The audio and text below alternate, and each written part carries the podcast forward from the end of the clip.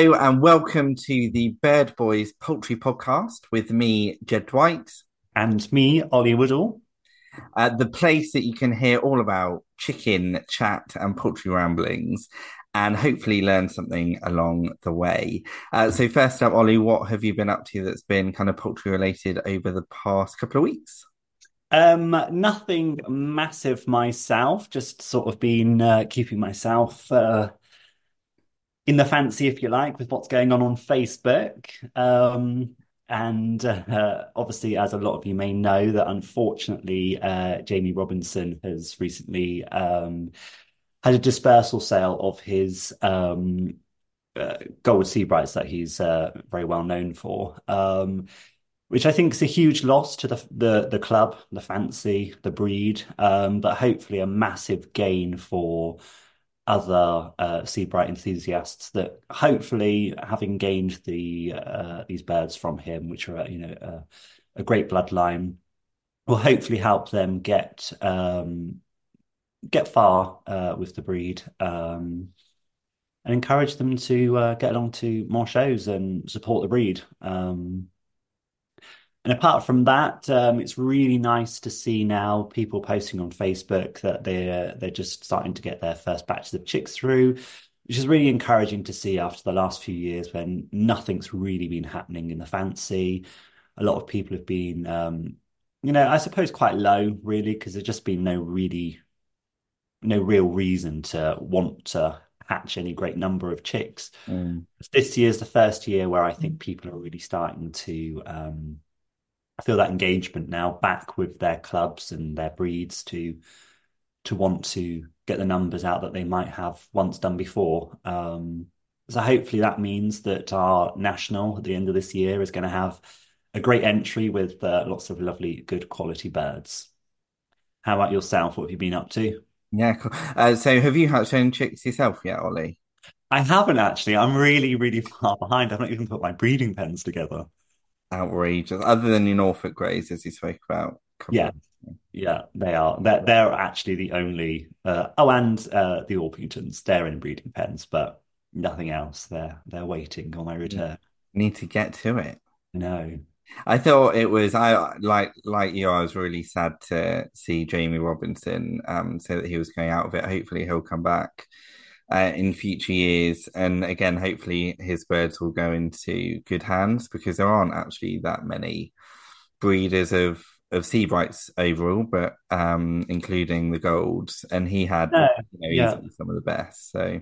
Yeah, I think um, unfortunately, a lot like many true bantams, the Sebrights um, really do suffer with uh, an issue with numbers. There just aren't many uh, breeders out there that show them, unfortunately. So I, I do really hope that whoever has been lucky enough to end up with his birds will really actually do something with them and then not end up wasting them, um, which is something that is quite often seen, unfortunately.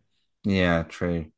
And you said you're going to enter the national show this year. That'll be your first. Yes, I'm hoping to. Myself and a friend on the island, Ben, um, we're really pushing this year to get to national. Having said that, my breeding pens aren't together, so uh, okay.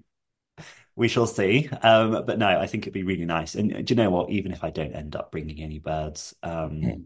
it'll still be lovely just to come along and um, be involved in the the whole uh, show and you know everything that's going on.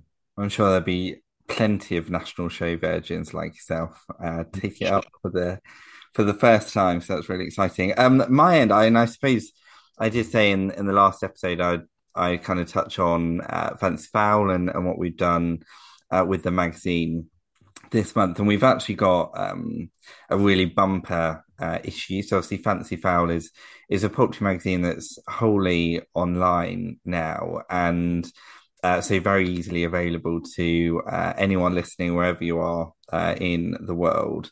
Um, I'm pretty sure, in fact, uh, I need to put a link, but I'm pretty sure my boss Greg has got a link for anyone who's listening who isn't a uh, subscriber already, who can subscribe to Fancy Fowl and get a little bit off.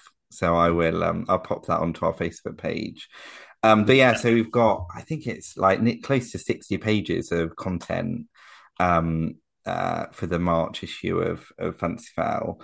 Um, we've got an interview with Johnny Hausner, who is a Poland breeder over in the USA. I met while I was over there, but I'd already seen him uh, on Instagram. I think we've spoken about him on here before. Um, he's got the front cover bird this time, which is a lovely white crested black Poland Bantam female. Looks great on the front cover. And he talks a bit about um, not only the poultry hobby over there, but he's very big into rabbit showing and judging too. He's he's a pretty high profile rabbit judge over in the States. And he was saying how that's almost become a bit of a job, like um, on top of his day job as a teacher, going to rabbit shows across the states. Um, whereas the poultry for him is very much still a hobby. Um, and he tries to keep it that way. He doesn't do loads and loads of poultry shows. Um, he just makes sure he enjoys the ones he, he does manage to get to, um, kind of a bit less pressure. Um, hasn't yet done any judging or anything like that. So that was a really interesting take um, from Johnny. Um, we also speak to someone called Dave Johnson uh, from Cumbria. Uh, so Dave uh, I knew him because he breeds white call ducks and he breeds some really nice ones. I'd met him up at the Carlisle a poultry auction when that was happening um, quite a few times. Uh, and he's won quite a lot with his uh, calls before. But um, he also has large Welsummers, which I think I've mentioned before. My granddad used to have um, when when he was around and he had chickens. So we have a, a lovely interview with Dave, and one of the points that he makes is for him, it's really important that birds have a lot of space. So he lets his birds free range, um, both the call ducks and the Welsummers, and he feels he gets a lot more out of the birds by providing that kind of more natural environment compared particularly with the call ducks kind of having the, them up in um, raised pens uh, he thinks doesn't necessarily uh, do them the same amount of good. So, so that's really interesting. Um, chat to a young fancier called Dylan from Australia. Uh, he's done really well at, at, some shows over there, including the Royal Adelaide show, um, where he picked up champion and reserve champion junior in that show. I'm fairly new to it, but absolutely loving it and looking to get more involved. So that was a really nice interview, and we're going to chat a bit more about um, junior fanciers, junior handler classes, and, and, stuff like that a bit later in the podcast. So that's a good interview. I've got a big gallery of Belgian bantams. Thank you to Matthew Luridan uh, over on the continent um, in Europe. And uh, we're going to chat a bit more. That's going to be our focus that we're going to talk about today uh, is flicking through some photos of Belgian bantams. Um, so that should be fun. Uh, we have the VPS uh, the virtual poultry show best of breed gallery. So all of the best of breed winners uh, are included in a gallery in this month's issue, and then next month we're going to look at the championship winners from that show. Um, and Ian Allenby, who was championship judge, is going to kind of do a bit of a, a written report on that. So that should be really good. And then Grant Brereton does uh, a piece on blue partridge and penciled Wyandottes there aren't that many around. Obviously, you have the variation of uh, you have the um, cock breeding line, and there really aren't very many of those, and they are incredibly beautiful. Actually, you don't see that many, but when you do see them, they are stunning. Uh, there's one picture in particular of a, a cock breeding line, blue partridge. Um, Cochrane, uh, you know, he he just is such a pretty color. Um, uh, and so yeah, so he's trying to promote those, and then we obviously have a, a load of show results too. So um, yeah, it's been it's actually been kind of uplifting to have put that together. Um, seeing shows coming back, seeing some really lovely winners at some of those shows, seeing the recognizable names coming back, but also some new names as well of, of new people that are coming in and starting for the first time, uh, which I think is really nice. Um, and then other than that, like you, it's been really good to see people actively putting breeding pens together, uh, getting chicks out early, um, uh, recognizing that the winter shows, the national and the Fed, are that bit earlier this year. Um, and uh, yeah, really kind of preparing for that, which I think is quite exciting. I think I saw for the Federation show in September at Stafford, there's going to be some kind of um, cattle uh, event uh, alongside it at the showground, which looks pretty cool. Um, which is great because otherwise, other than that, you are just at a showground. So it's nice that there's something else going on at the same time. And I always think, you know, we're obviously showing, breeding, judging, talking about poultry, but a lot of us will have interest in lots of different breeds and and um, uh, different animals. So so that's good. Um, cool. Okay. Uh, anything else you want to chat about, Ollie, before we kind of move on to the uh, to the Belgian gallery that we're going to look through? Um, no, I think we'll move on. I'm quite excited to uh, go through the the Belgians. Are you? Let's yeah. see. Right. Let's share my screen. Uh, uh,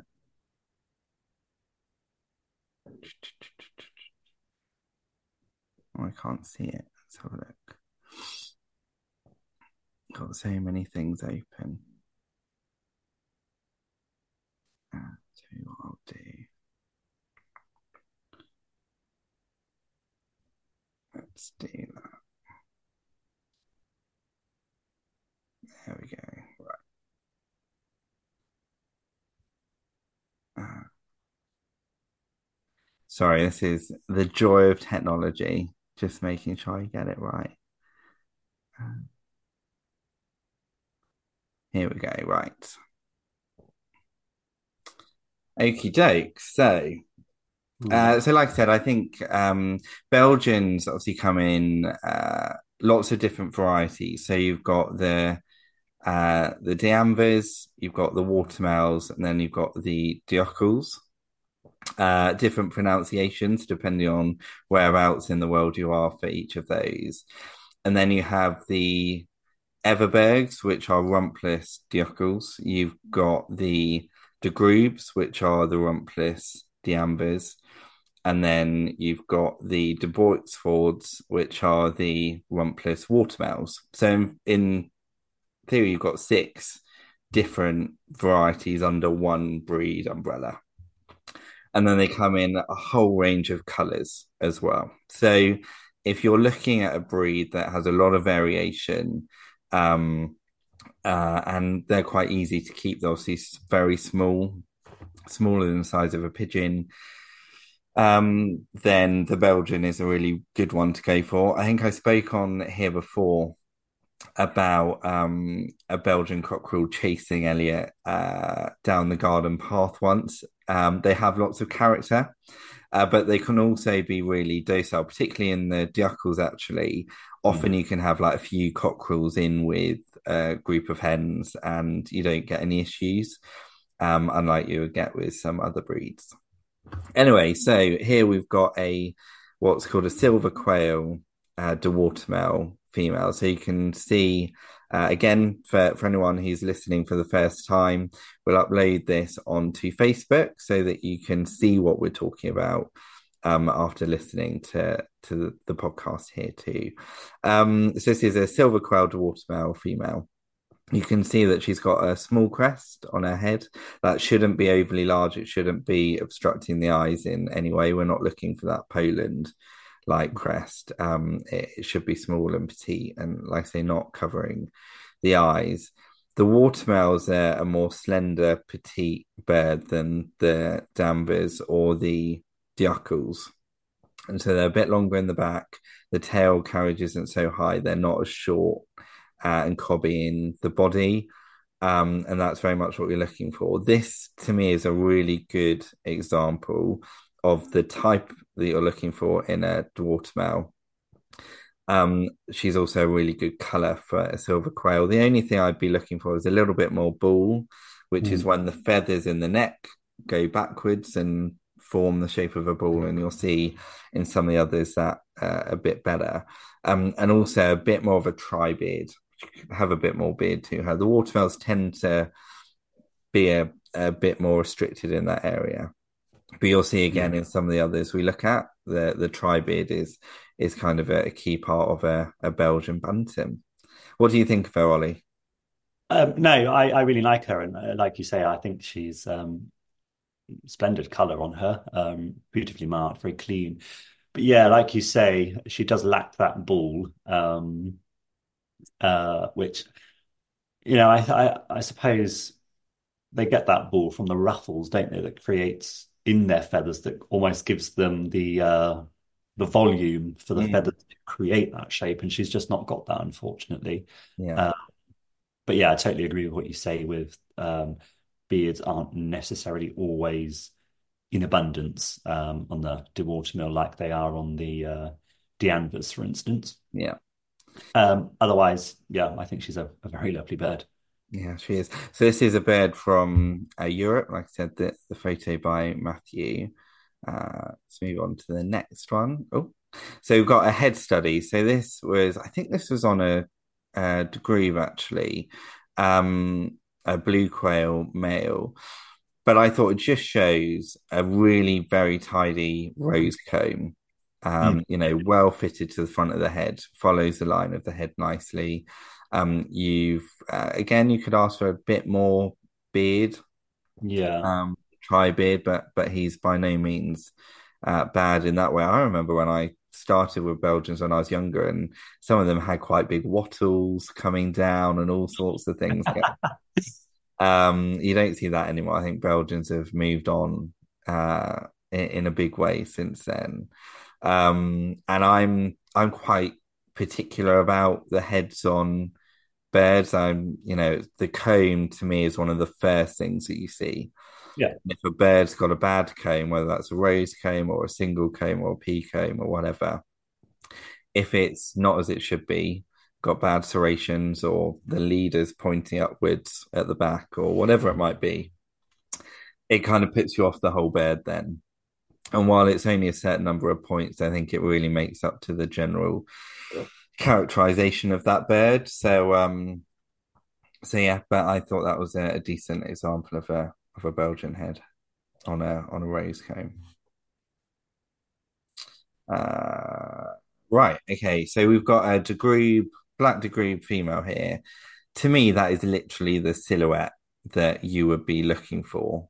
Yep. Um, I mean, she, I think she just oozes style. You know, she's short, she's got great wing carriage. They always say a Belgian should look uh, like it's, uh, particularly with the cockerels, but really with the females as well, always ready to crow, which is why the head is held further back than the chest. You have that big pigeon-like chest coming out. Um, the, my criticism of her would be that she's very pale in the face and that her comb is, you know, barely in existence, really. Um, whether that's because she's a young pullet and, you know, that will come with time, I don't know. Uh, she's got that ball, you can see those feathers kind of gliding around the back here. Um, uh, looks like she could potentially do with a bit more beard coming out. She's got great whiskers to the side, but she Yeah. could probably do with a fuller beard coming out front. Um, but type wise, like I said, that is the silhouette that I think you should be looking for in a in a degree female. Anything to add? Sorry. Um, no, um, she's turned out to perfection. I mean, quite often you will see a uh, a black bird at a show that um, lacks that luster in a show pen. It's sort of that little final thing that you want, or maybe a bird that you're potentially looking at as being a winner. And she's just got sheen to perfection, um, which is something that just really looks great on a on a black bird. Um, but yeah, uh, like you said, um, unfortunately, she is let down by how pale her face is, which really does something a bit more noticeable on a black bird because you've got such a stark contrast. Mm. Uh, And it's a common thing as well with Belgians, particularly with blacks for some reason, is they don't have the lovely red faces. No, Um, and if you're not careful, actually, with black uh, black birds of any kind, you can end up with mulberry faces, which you don't want. You know, you want that bright red comb and bright red face. Um, and uh, yeah, so it's it's probably a breeding issue as much as anything else. yeah, because if if I would have thought if it was a fitness issue, she potentially wouldn't have that um, gorgeous sheen to her Mm. feathers. Um, so uh, yeah, I'd probably I'd like to think it was a breeding issue as opposed to fitness. Yeah, really well captured photo. I Matthew is one of my uh favored photographers from from anywhere in the world. I think he captures the birds how they should be. Yes, yeah. Um, and uh, he's definitely uh, managed that with that one. Uh, so this is a bird that I really like. So she's a little bit long in the back, Hmm. um, and she's got kind of an ugly face. Yeah. Um, she is a bit lackey in beard. It's kind of flat rather than that big tri beard coming out. But the ball on her is extraordinary. And Would you that- go as far as saying slightly extreme? no, I love it. I'm here for it. I think it's great. Um, and uh, for, considering it is such a major characteristic of a Belgian, I think it is important that they have it. And um, I just li- like, and the color of her as well. So she's obviously a buff mottled. Um, the pearl white spots on every feather is is you know something to behold. Um, yeah, I, I love it. Like I said, I she's got her fault. She is a bit long in the back. Um, she's not. If you compared her with that black female, the black is that ideal type. Hmm. This female doesn't match up to to that type in the same way. Um, but I think the color really assists her. Actually, you know, it's all well and good having a black, but it's a bit boring sometimes. With a Belgian, where there are the you know, so so many different colors to choose from, um, they they particularly have kind of tri colors and mottled. Uh, so you've got your porcelains, your mille fleurs, your buff mottled, your black mottled, your lavender mottled. Uh, and I think it show those colors probably show them off best actually.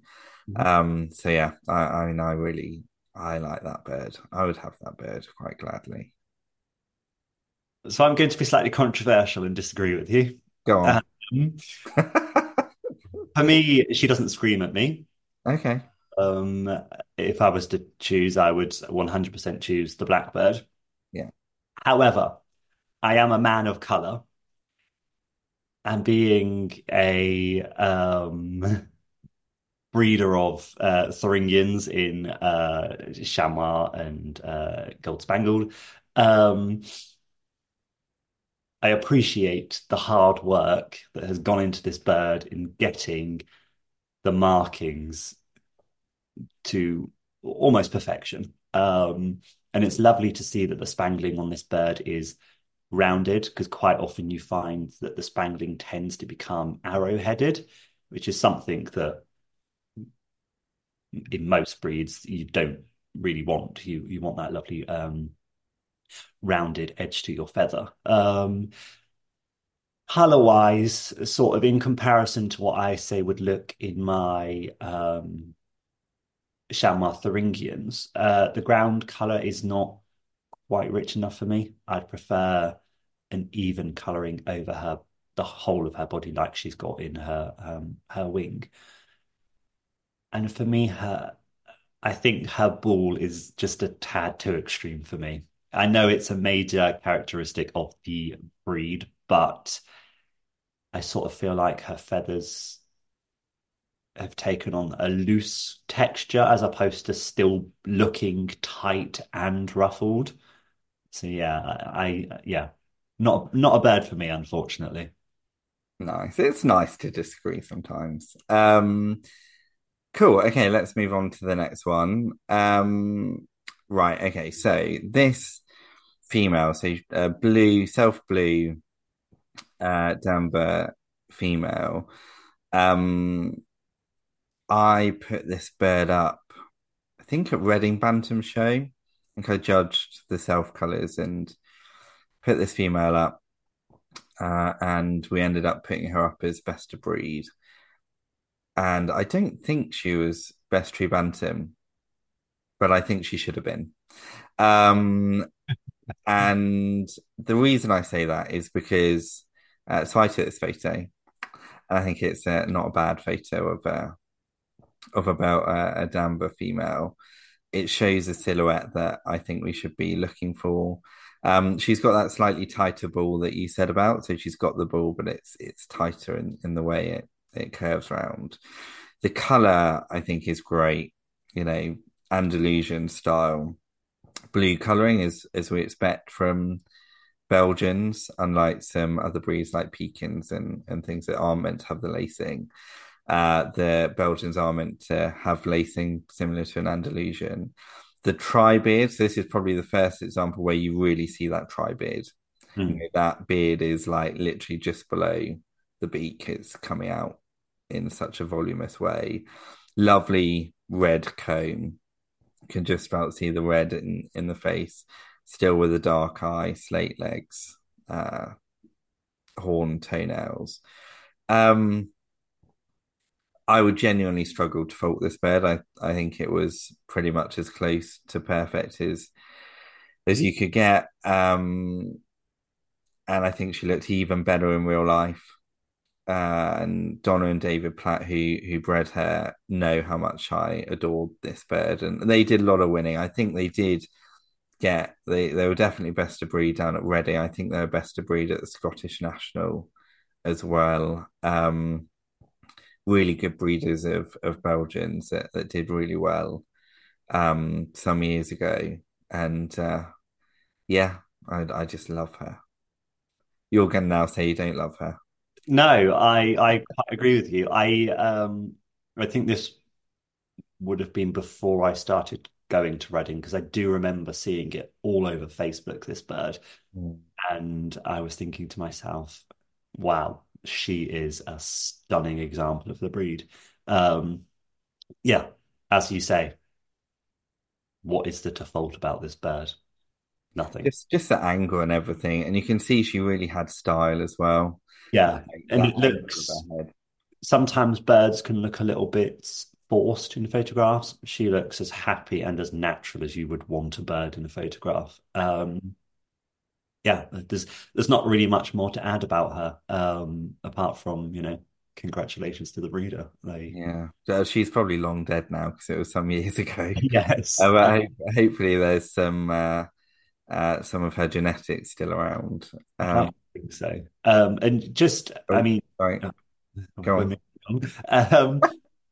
Uh, so blue was a, a, color I focused on heavily in my my Japanese bantams, and obviously we don't go for lacing in mm. the Japanese as, as, obviously we do in the uh, Danvers. Um, it's still such a tricky color to get right. You know, you, quite often you get a black feathering coming through, or um, even coloring. Um, I mean, always in blue, you do tend to get a darker head that then lightens up through the body, but she's consistent through her color. Um, yeah, and also to be fair, from memory, her head probably isn't as dark as it comes across in that photo. Okay. Um, uh, her beard might have been a bit darker. Yeah. But other than that, I think she was pretty even. Yeah. Yeah, no. Lovely bird. Cool. Okay, so this is a lavender quail de Boitsfort female, so the rumpless version of a waterfowl. Um, really, again, stylish. Talking about a bird that looks good in a photo. This pullet looks gorgeous. Um, again, pale in the face, so lovely red comb. But if you look at the around the eye, pale. Um, maybe I'm being a bit overcritical on it. Um, but it's got the tri beard. Yeah, it's a really nice example of a tri beard actually there. Yeah, she's really fine as a Boitsfort should be as as a watermelon is. And um yeah, I and color wise really nice. So uh, a lavender quail. So uh, we'll see a quail in a minute. You have the blue version of blue quail, you have the silver version of silver quail, and you have the lavender version, uh, which is this, a lavender quail. Um, it's interesting to note actually that um, the quail is different in different countries. So in the USA, quails tend to be a bit redder in color than ours. Uh, that can be the case over in over on the continent as well in Europe. Um, the lacing is slightly different. Um, so there are differences between what we would be looking for in the UK versus what you'd be looking for over in the States and again on on the continent. Um, not so much with then the diluted variations like like we have with this lavender quail though. Um, yeah, she, I think she's really nice. Don't know. Uh, so we're in a watermael, um, they basically have a, a narrow rose comb, but it ends with three tips, three leaders, short, even leaders, mm. instead of just the one. Um, so that's something that as a judge you're always looking for to check that they've got the three points to their leader, um, because that's uh, again a characteristic of the breed. Yeah. Anything to add? Uh, uh, well, I think you you've touched bases on everything there. Um, yeah, she's a lovely, uh, fine-bodied bird, which sometimes you don't always get in them. I'm probably going to uh, offend a lot of people now. It is true. So basically, what's happened is a lot of um, people have over the years, and there's nothing wrong in this, but you just need to acknowledge it. Have um, bred Danvers with watermaels because there weren't that many watermaels. So to have an outcross or whatever to improve certain aspects of them, they've put Danvers in, um, but then not really managed to get back to that finer looking bird that uh, watermaels or Boitsfort should be. Um, and it's certainly a criticism, and and that's why I really pointed out and started with that silver quail female mm. at the beginning because she shows that narrower, slender. Yeah, bird. yeah. Cool. Um, right. Okay. This is a, a normal quail female. Again, I'm the tri beard on this. Um, is tremendous. Yeah, is uh, fantastic. Lovely face, comb, beautiful color. Um, mm. really good lacing. This is similar to the one that uh, you judged down at um, down in Cornwall. Um, yeah. That yeah. one probably wasn't quite as good in terms of markings in the wing as this female. No, and she, I, I, think the one I judged lacked a bit of beard as well. She wasn't quite. She did, yeah, oh. didn't quite have the beard of this one, but she did have this type, that kind yeah. of very short, very stylish head. Yeah, this uh, she's holding her wing a little bit higher than you might want. Yeah, um, and the color just along the coming down from the chest um, you don't really want that. You want that to be clean. Yeah. Um, but it's a really difficult balance to get between having the lovely lacing over the all the way through the wing and over the back, um, and really uh, good color in the hackle. Um, and clean beards. Um, again, when I started with Belgians years ago, used to get some with some black in the beard. Well, you don't, you just don't really see that anymore, um, because breeders have kind of worked so hard to to get rid of that fault. Um, yeah, so she's a nice one. That was one of Lorna's some years ago. I think did she win best of breed at the national with that female? I think maybe.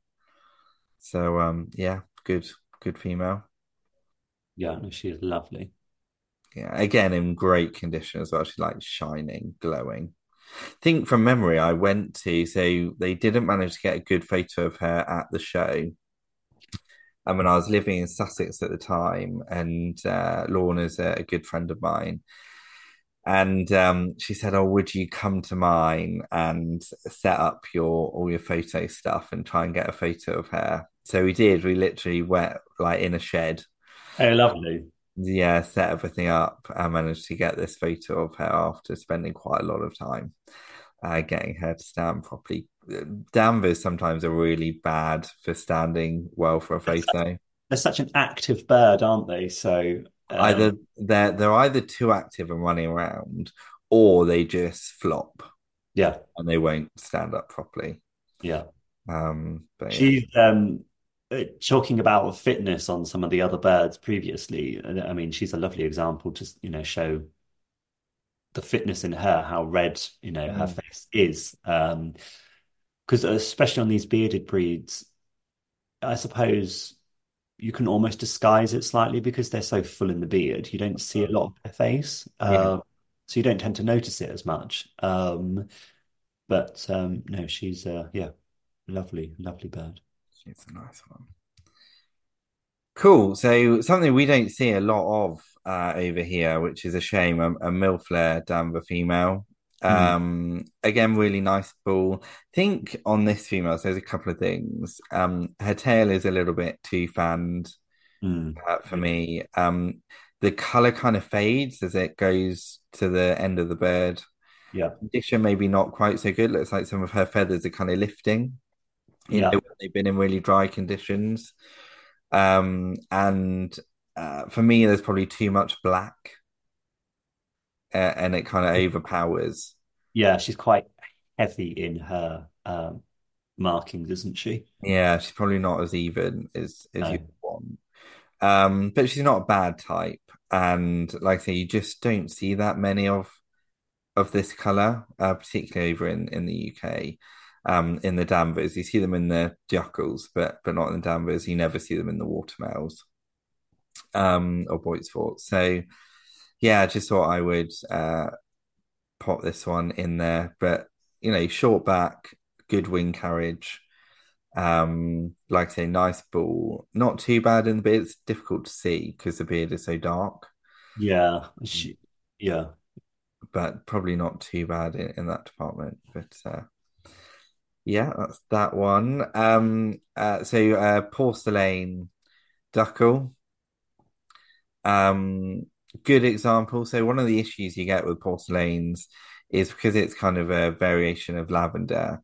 Um, in the tail, they often get issues with the tail feathers, um, kind of going wispy, and uh, they don't have the strength um, of feather quality that that other colors would have.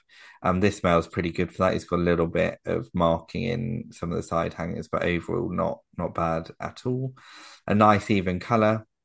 Looks like he could do with actually some uh mottling though in his hackle. Yeah. It's, uh, Can't really see it. You can see the striping. Yeah. the white mottling. Might be the photo. Um, and again, beard wise, just a little bit lacking, I think. But um, good fittings, nice type overall, kind of short, cobby, uh, not too long in the leg, making him look tall. Um, so just to be clear, so with the uh, and the Everbergs, they have single combs. Uh, uh, so as any single comb should be, um, uh, leader following the line of the head, not fly away.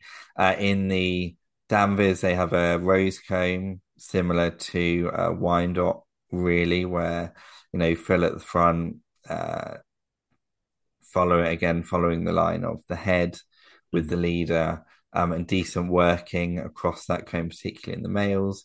And then, as I said, with the watermaels, they have a, a narrower rose comb, but then with those three leaders, um, which should be even um, uh, at the the tip of the comb. Just to make that point. Um, okay, so here we have a porcelain degree female. Um, it's difficult to tell from the photo um, how good the color is uh, because it just looks a little bit washed out. It Yeah. almost looks like it could be a lavender mottled um, rather than a porcelain.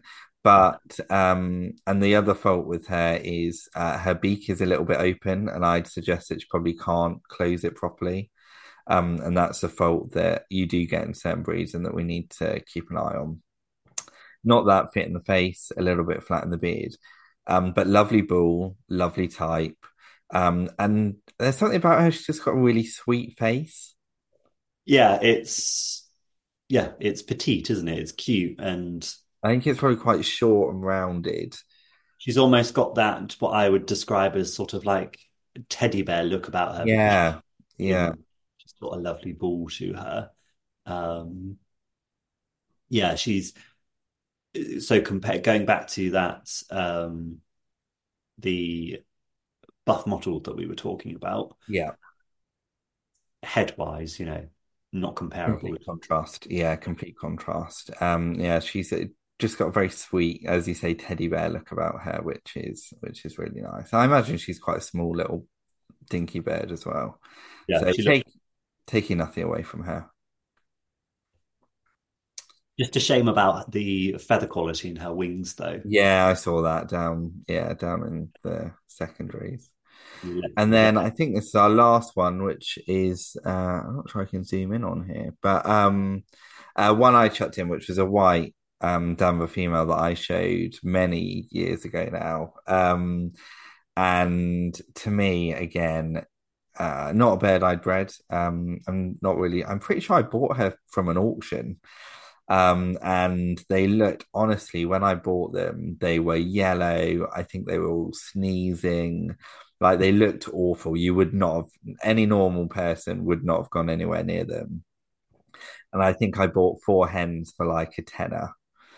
Um, took them home, quarantined them, um, and uh, obviously spent some time on them and ended up with birds like this.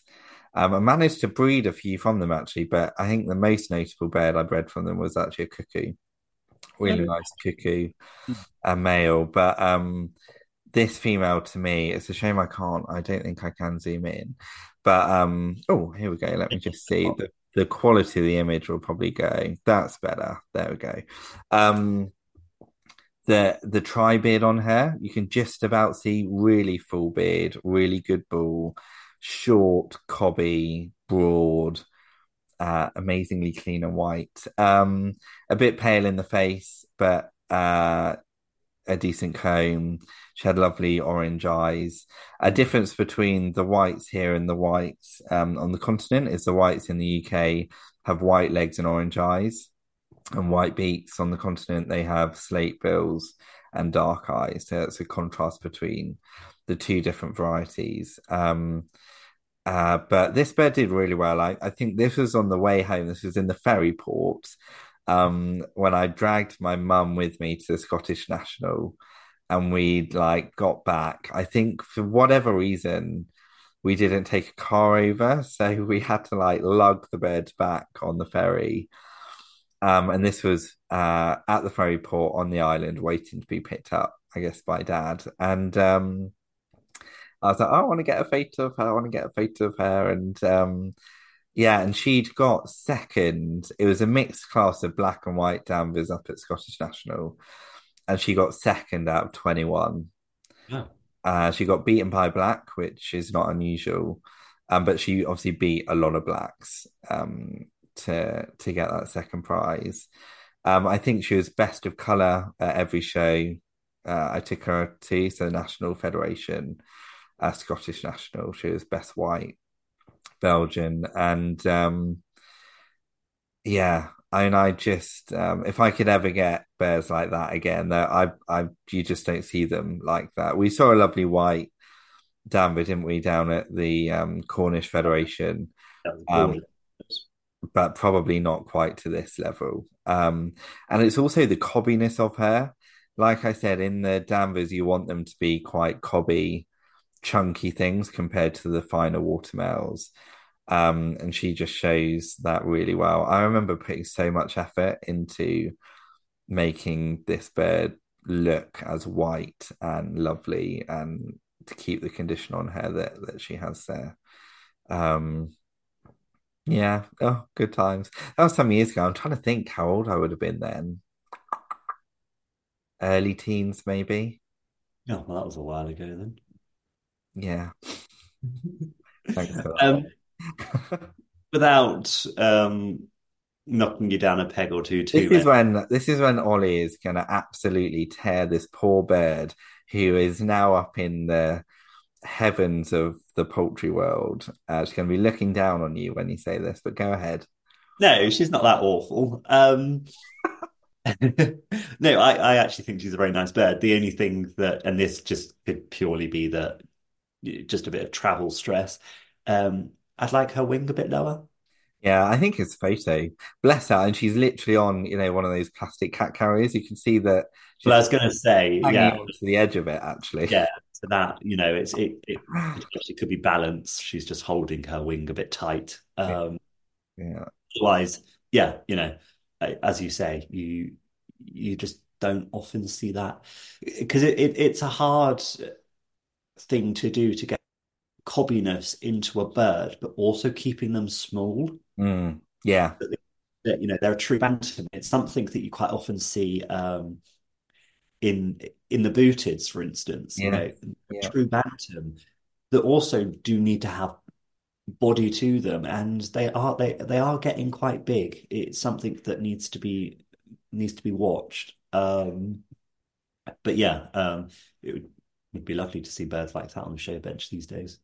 Weird. So you, I remember there there are a couple of people who did have birds to this standard. So Sean Allen, who was a Welsh Belgian breeder, very, very successful. Um, he had whites to the standard. Uh, Derek Elvey, um, a really good friend of mine who did uh, really supported me when I had Belgians at, at the beginning when I was younger. Uh, he did very well with white Danvers at this kind of level. And uh, someone called Robin Murray up in Scotland, um, uh, when I had them, was visibly improving the birds that he had and, and had some some nice ones. Um, but you just don't really see them anymore, and and you're lucky to have three in a class, even at the big shows anymore, which is such a shame. Um, there's a story when I showed this bird at the Federation once, and I put so much effort into getting her ready. Um, and it snowed, and we ventured all the way up from the Isle of Wight up to Stafford. Uh, what a five, probably a five hour journey from one end to the other. And um, she was in absolute immaculate condition. It was obviously freezing outside. We got into the show hall and they had the heating on. Um, and there was a fan above this bird. Um, and there's me thinking, you know, she she looks so good. I think she could even compete for for best Belgian here today. Um, I penned her in the evening. Uh, went back in the morning, and there was a plume of feathers. Um, and I think the contrast of the cold outside and then being un literally under a fan heater um had meant that she'd molted and she still got still won her class and got best of color um but obviously you couldn't award a bird like that uh, any higher um so a bit of run of bad luck with with that one but uh you live and learn I think today obviously if you were in that scenario you wouldn't pen her until the morning No. you know, to try and prevent that. But it is what it is, right? Well, that's our Belgian gallery. Hopefully, people enjoyed that. Um, if you've got a breed that you'd like us to to feature next time, then um, let us know. Now we've had some requests actually to do Dutch Bantams, um, which would be a, a nice one to do. Again, a breed with lots of, of different colours, intricacies to those colours. Um, some colours, whites actually, white Dutch. Um, Yeah, that that that are doing quite well now, and you can see why, you know, deservedly so. Um, golds and, and yellows tend to be the, the colours that, that kind of rule the roost with with Dutch. So perhaps that's a, a breed we can feature in the future. Cool. Okay. Um, like I say, hopefully people enjoyed that. Please let us know. And as I said earlier, it's all going to be on on our Facebook page. So if you want to see those birds as we're talking through them, um, then please take a look on there. Um, shall we head over to some questions? yes, let's. Cool. Well, what have you got first? So I have a question from Caroline regarding worming. Um, so it's quite a good question, and quite often the case, it's very much, I think, how it works best for the individual. There's lots of ways around doing um, worming. I I believe that worming isn't just a case of uh, you know whatever you use, be it a medicated wormer, putting powder in the food, and you know doing that for the next seven days and then forgetting about it until you then worm them in the game. I do believe that worming chickens, to some extent, should be a little bit like you would worm uh, livestock. Mm, And certainly the way I do it, if I'm worming my birds, um, every house that I've got birds in have got um, obviously uh, a fenced off area, uh, particularly say breeding birds, for instance. Um, and their outside area is split into two sections so that I can rotate. Because at the end of the day, you can worm and worm and worm and worm and worm. But if you haven't got rotation on your land, you're always going to have a worm, um, a worm burden.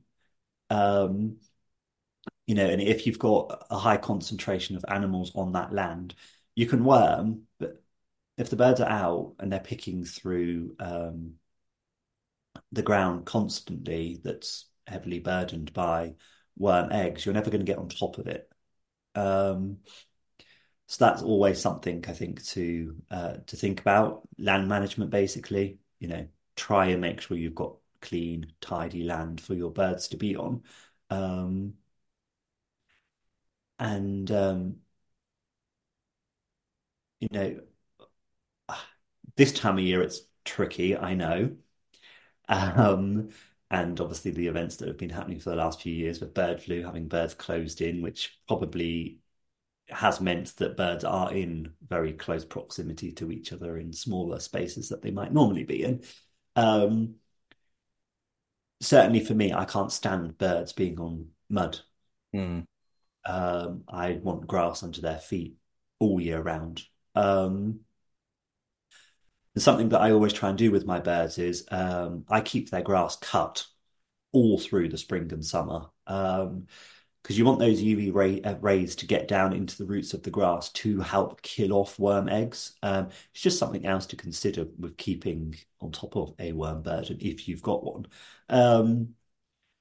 But then, you know, when it comes to actually medicating the animals, there's lots of ways of doing it. You know, you can get medicated formulas, be it pre-mixed in your food or something that you've got to mix yourselves. I actually find because you, you, get a lot of people that are trying to mix a powdered wormer through their layers pellets and then wonder why at the end of the week they've got this big powder uh, build up in the bottom of their feeders. Poultry feed's dry; it's not going to stick to it. Mm.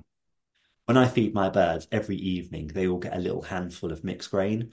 I actually mix the wormer through the uh, the mixed grain with a tiny, tiny little dab of um, sunflower oil or yeah. oil. Just help it bind it, so at least you know. And because it's only in a small amount of food, you know that they're getting it. Mm. Otherwise, you know, I mean, worm is not cheap these days. Um, and particularly if you're a breeder that has got hundreds of birds, there's no point it lying in the bottom of your feeder because you're not treating the birds. Yeah, yeah.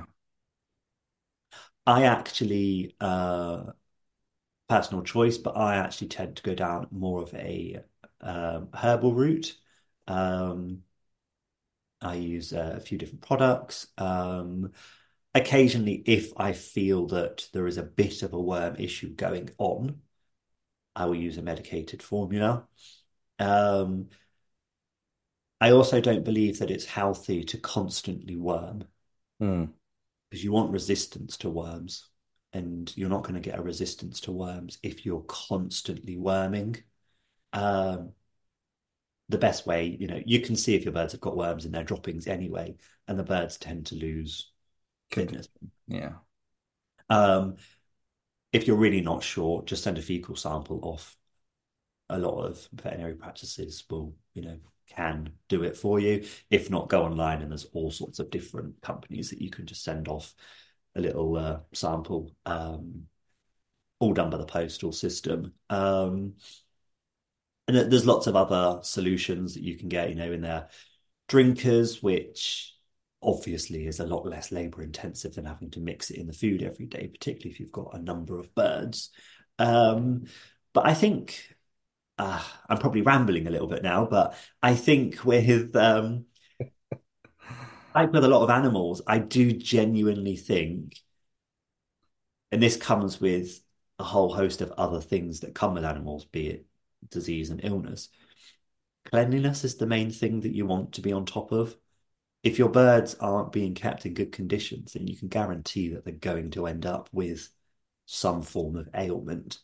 Um, so I think if you know if your husbandry is at the best level you can possibly get it, you can guarantee that the animals are going to do well.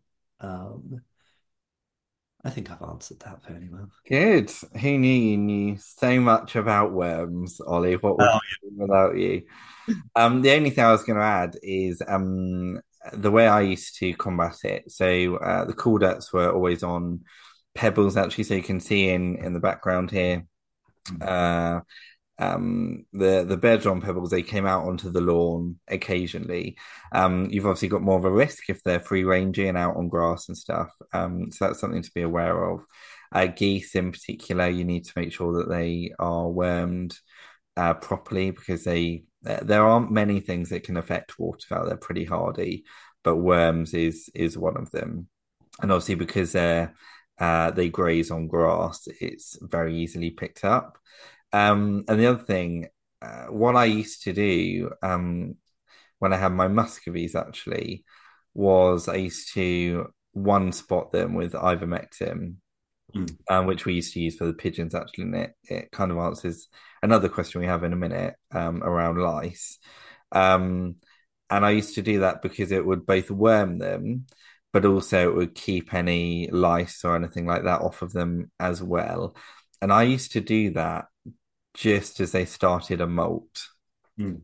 One, so they didn't have any worms or anything, because obviously going through a molt is is quite a big deal for any bird. It, they put a lot of energy in into it, so you want them to be uh, at their best. You don't want them to be hindered by anything, but also so that the new feathers coming through um, haven't been eaten or anything by lice. They're, they're the best condition that they can be. Um, so that's something to, to consider too. Uh, like I said, uh, we used to race pigeons and um, we used to uh, do that every year anyway um, to make sure that they weren't lousy.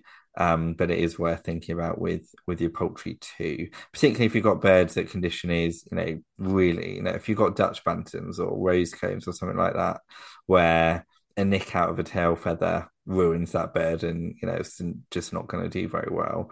It's worth thinking about how how you deal with that. And like I said, it, it brings onto a question that we had around lice. Um, that I think that's probably my main bit of advice is um, just before those birds are uh, coming into molt, um, then one drop them with something like ivermectin, and, and that will clear off any any lice. And we've got powders that you can use, um, which are pretty good. We've got stuff that you can put in their bedding, which is good, but just be aware that it dries the feathers out. So it's great for drying out bedding. Make sure the bedding stays really dry, but it also dries out the feathers. And what I find with um, what I found in the past is that you end up with birds with kind of curled feathers and and frilly feathers because it dries them out too much um, and that can be really difficult to rectify. Um, and just keep an eye on your birds. I mean, I have to admit, I never really had an issue with lice, um, but then I used to be looking at most birds very regularly. Um, and so you pick it up, anything up super early. Um, and also, I think because I used to one drop them with ivermectin, um, that that would basically keep them clear for, for that year. Um, I always remember when I first started going to the national show, when before people boxed their birds at the end of the show, they would spray them with something just in case they'd picked anything up at the show. Um, that's not a bad idea. Obviously, you don't want to be doing it really regularly. So if you're at a show every week, you do not want to be spraying your bird after every show. Um, but I suppose at a big show like the National, where there's more of a chance potentially. You've got a lot more birds there, people coming from all different places, a bit of a bigger chance of something like that being picked up, then then it's worth doing. You definitely don't want to take something like northern mite or something home, for instance, which can then cause you some issues. Anything to add on that one? Um, yeah, I mean, lice wise, um, perchers. Get your birds off the ground. You don't want them sleeping on the floor. Um, if they're going to sleep on the floor, you can guarantee you're going to end up with um, uh, mites, uh, well, lice. Um, obviously, perches are dependent on what you've got. Um, you know, your big, large Orps or Brahmas aren't going to be wanting to be up on a perch six foot off the ground because the likelihood is you're going to cause damage to them. Um, but that's just something to consider. Um, and something else, um, you're talking about spraying them with ivermectin. There are a vast array of products on the market that are sold for other birds, you know, cage birds, uh, larger um, aviary birds like parrots and what have you. Um, even products for livestock that you quite often hear people using on their birds Mm. harm the animal, but something to those that aren't used to doing this sort of thing or wouldn't think of using a other product that isn't licensed to poultry just do your research because, as I say, there are licenses for products to be used on animals. Um, and if it's a if it's a product that isn't licensed to the animal that you're trying to use it on, the reason behind that is because there, there isn't any research on it or um, the side effects. Those side effects could be an array of different things. It could be withdrawal symptoms, which could be uh, say meat production you wouldn't be able to eat that bird then let's say for the next 21 days or also egg production um, so if you've got a flock where you're predominantly producing eggs for uh, the food chain you wouldn't want to use a product that's then going to cause withdrawal because you're then going to have to obviously dispose of those eggs for the next however many um, days um, there are also other products where there's been um, a little bit of research done on um, side effects that can potentially cause fertility issues. So again, if you've got an amazing um, breeding stud of a particular um, breed and you start using a product that isn't licensed to the animal and you wonder why all of a sudden fertility is such an issue, that's something to think about. Um, so basically, you know, just do your research before you buy a product and wonder why you're animals aren't doing as great as they were. Cool. Very good. Um, so last thing that we're talking about so we, we've got about 15 minutes ollie and then we need to run and grab a train. Uh, me and ollie are off to the natural history museum today which is one of my favorite favorite places um, to to visit up in london. Their display actually of um, stuffed poultry related things is is not very adequate. So maybe we should write them a letter and say can we can find you better examples. I think the Sebright in particular is is not great. I think twice the size of what it should be. Yeah, uh, which is funny. But anyway, looking forward to a day out there, and then we're off to Slimbridge.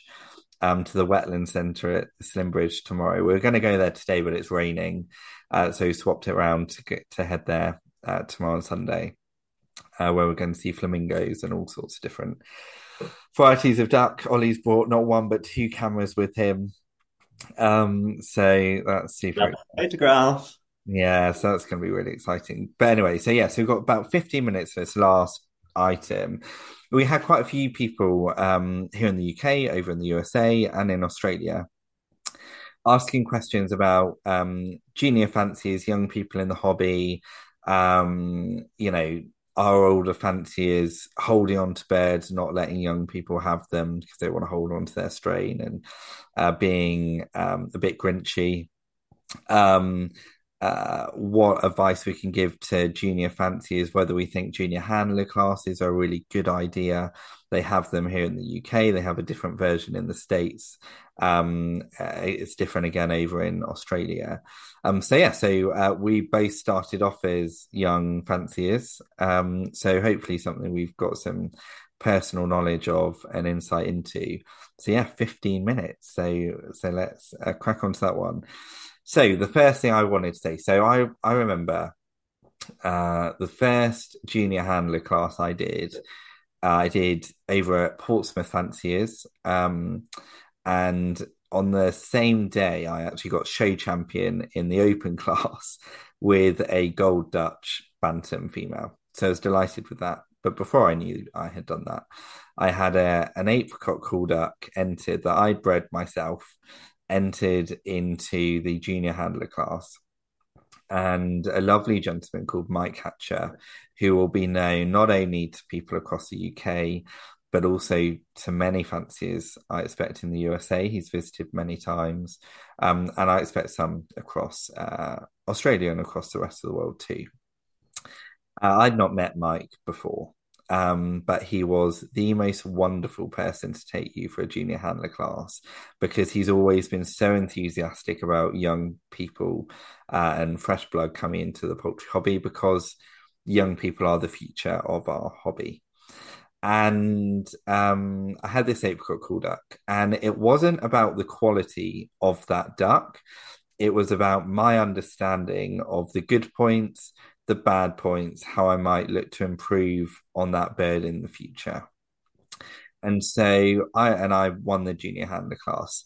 And he said to me the reason I won it was because there were better junior handler birds that were a better example of their breed, but the junior handler themselves didn't know as much about that breed. They didn't understand some of the positives and the ne- negatives about it. Um, so actually, to me, that's really important. So one of the questions was, you know, in certain places, there's a lot of emphasis on the bird rather than the knowledge of the junior handler. And here in the UK, you have juvenile classes where the birds are just put in, they're judged, and, and that's it. There's no interaction with the owner of that bird. Um, and that's obviously judged on the quality of the bird solely, as you would judge any other class of birds to me, a junior handler is very much looking at the knowledge that that young person has of the bird itself, uh, the breed in general, um, breeding habits, all of that kind of stuff. And certainly when I've judged them, and I've had the pleasure of judging the junior handler class up at the national when you've got a lot of young people there, that's how I judge them.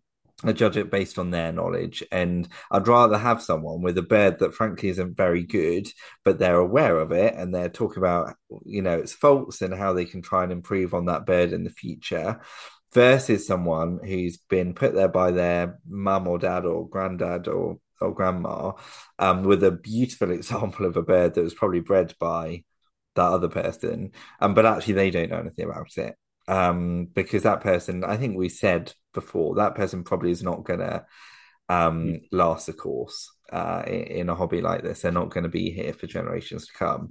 The person who had taken the time to learn about them, it was genuinely their bird, whether they bred it or bought it. They knew everything there was to know about it, and, and that they want to breed better birds in the future. That person is probably going to be there in the longer term, and um, I think it's incumbent on us as judges when we're judging those classes to recognize that and to encourage all of those young people.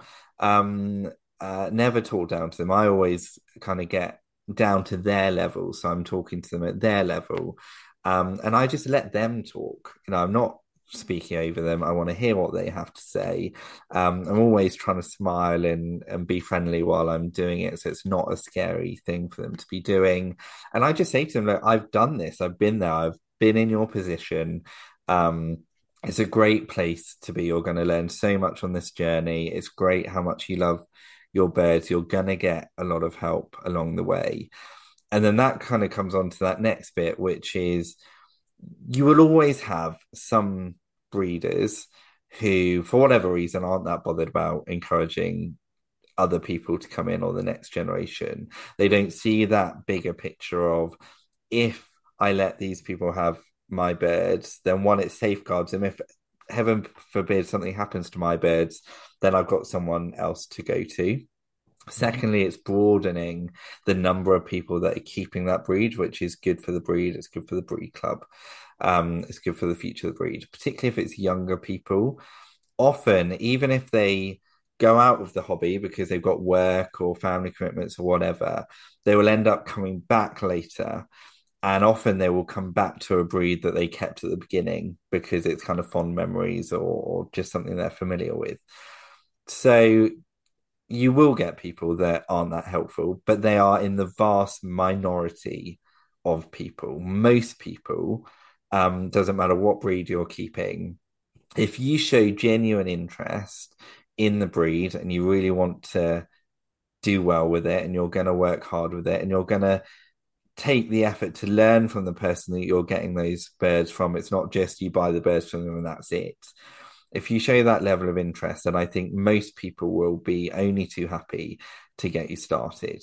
Um, and you don't always need to get uh, a full trio or a full pair. You could get a couple of pullets from them and a cockerel from somewhere else or whatever. But just make sure you stay in contact with those people and work with them going forward. Um, because I think overall we are a really friendly uh, hobby. I think everyone recognizes how important, in particular, our young people are to the future of the hobby, and they will do whatever they can. And it's been a difficult time for our hobby. You know, people won't have been breeding as many birds over the past few years, so it potentially has been more difficult to to get birds. If you've been looking to get birds over the past year or so, probably has been more difficult to get things because breeders haven't been breeding large numbers, as Ollie alluded, uh, alluded to at the beginning of, of the podcast. Um, but people will be breeding more now. And my advice to people is go to the, the top breeders. But not only that, um, go to them like a year in advance because then they will be thinking of you when they're breeding their stock and you will probably actually get much better birds because other than the birds they keep for themselves which is perfectly fine and what most of us would do there will be other good birds that are too good to cull or too good just to sell at a market that they will want to be going to decent breeders. And if you got in touch with them a year in advance you'll probably be top of that list for them so um, anyway, sorry, I've a bit of a rant there uh, up on my pedestal, but it is something we both care a lot about, and um, there there was a lot of discussion on on social media, and I'm sorry if you've had um, uh, that happen to you where you've gone to someone and, and they've been difficult. But for instance, I'm looking to get set up with a, a breed later in the year. I went to four different breeders um, about that breed uh, over Christmas and said, This time next year, I'm going to be looking to get into the breed. I'm going to throw myself into it.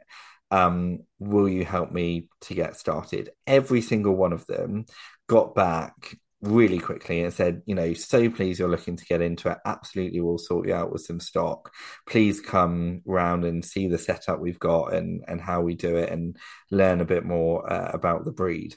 Most people will uh, approach it in in that way, and and I think that's the message I want to want to get across. Um, over to you, Ollie. What are your thoughts?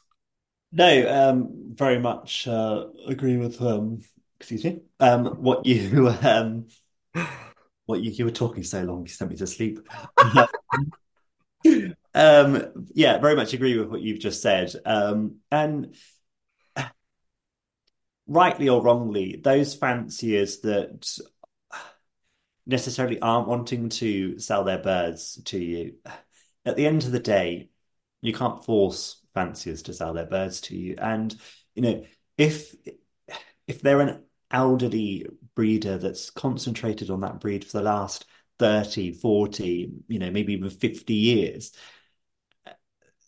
to some extent they have every right to be um tight, if you like, with who they want to sell their birds to, or or maybe the case not even sell birds. Um, probably more the case because they're just so proud of the work that they've done. They want to be recognized for it and not be selling their birds to someone that is potentially going to then show those birds and take the credit as those birds being theirs and not waiting to then breed their own and then show, which is quite often the case. You do always get a number of people that um, like to buy to show rather than breed to show, um, which is definitely not something that I would um, encourage to do because at the end of the day, um, you're not getting any self satisfaction. Um, on the other hand, you know, in my position, for instance, I would do, and I, I, have done as best as I can back in Jersey, whatever I can to help someone, even if they're not a youngster, but just someone new coming into the fancy. You know, I, I, in the past, I've even actually helped source birds for them, or I've said, "Oh, I've got birds coming over at such and such a time. If we could somehow find you a breeder of whatever breed, bring them over together." Um, and like Jed just said, I think a lot of the time, a lot of breeders, particularly those that are maybe well recognized within their breed, um, they've been in it for a long time and they don't want to just be, right, here's your birds and never to be seen again. I do think that they do want that connection and they want to know that they're passing their birds and their knowledge on and not just here's two birds, that's 80 pounds, thank you very much. That's that. Um, and I don't know if a lot of this now comes from the back in the day, you would only learn from, let's say, your superiors because there wasn't the internet like there is now to, oh, right, I'm thinking about getting this breed. I'm going to go and Google it and find out pretty much everything I need to know about the breed and look at thousands of photographs, which obviously helps you get an idea on what that breed wants to look like. Whereas, you know, years gone by, that wasn't so easy to do. Mm. So I do sort of think now maybe the older generation of fanciers do feel that their knowledge isn't valued, and maybe that's why they don't feel as so that they want to encourage newcomers, which is well, yeah. well, and also I think that's a really good point because uh, we're here doing this podcast. Um, hopefully, people are learning things from it. Uh, we can talk through breeds like we have with the Belgian and the, the Belgians today, and and we'll continue to do that but our knowledge is is probably pretty broad. Yeah, go to a, a breeder who's bred that uh, uh, variety for you know decades.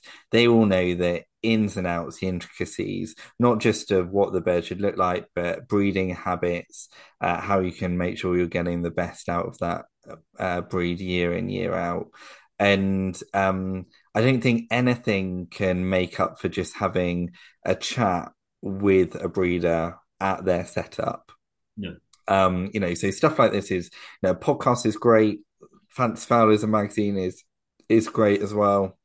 Chatting to people at poultry shows really helpful. But I think if you want to learn the most, go and speak to those who really do know a lot about the breed and, and they've got a, a great greater understanding and you will pick up a huge amount. And also sometimes you won't be able to start with the best. So just get some, get some birds, get started, um, get to some shows, get to know people in in the breed club and in the breed. And them seeing you making an effort will then probably make them think, "Oh, I want to give that person a a, a bit of a help up. So let's chuck them a cockerel or or something to help them on their way." Um, that's a really good point, actually, because I quite often see, and again, going back to social media, people posting on Facebook that, oh, you know, I've had whatever breed and I've taken said breed to three shows and I never get placed, or I never, you know, I, am going out of the breed, or, uh, you know, I've contacted XYZ breeders and they're only providing me or wanting to give me these birds. Mm. And then before you know it, they've given up and moved on to a different breed. Um, and like you say, I think any newcomers, they need to be prepared that, you know, you're not going to buy the best birds from the breeder because they're going to keep those best birds back for themselves unless um, for for whatever reason the breeder is coming out or is having a change then obviously you might like obviously mentioning earlier with um with Jamie, yeah. Jamie um, and his Sebrights you know, that's a great opportunity to, for many people who have uh, bought his birds. Um, you know, I remember as a junior, I I didn't really know what I was doing in the show world. I was just buying this, that, and whatever I could get hold of because I was like, oh, that's a different chicken. Oh, that's a different color. Taking them to the show never really understood what the show was about, what I needed to do. But as a youngster, I was sort of a bit like, oh, I haven't won anything. Next show, oh, I haven't won anything.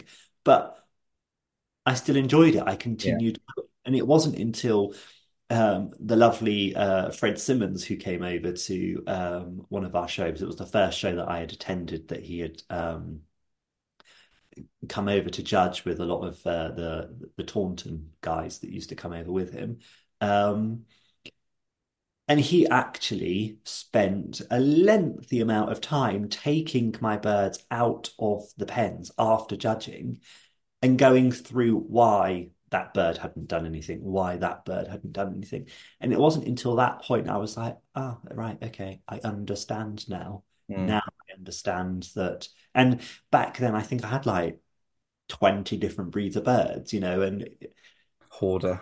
Yeah, exactly. And yeah, you know, there are several breeders up and down the country that have got an assortment of all different breeds in large numbers that are very successful, but they've also got the space, the time. On the whole, I think focusing is, is a good thing. Right, Ollie, we need to wrap up because we need to run for a train.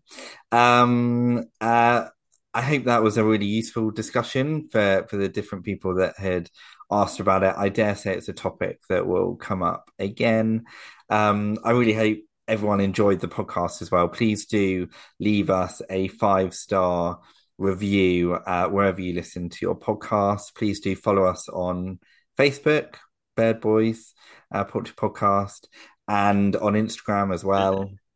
Um, we're everywhere. And uh, yeah, thanks so much for listening. And um, we will see you in a couple of weeks. Yeah. Can I just add as well? Please get your, obviously, we're now going to be doing our podcast every other week. Please get any questions that you have for us in. Doesn't matter if you send them to us today, we'll save them all for our next podcast. And if anyone has got any subjects or topics that you would love us to have a discussion about, please send those in. And any breeds or photographs that you would like us to um, discuss or even critique We'd love to have uh, the opportunity to critique someone's bird. very brave. Yes, very. very. But um, please get them in.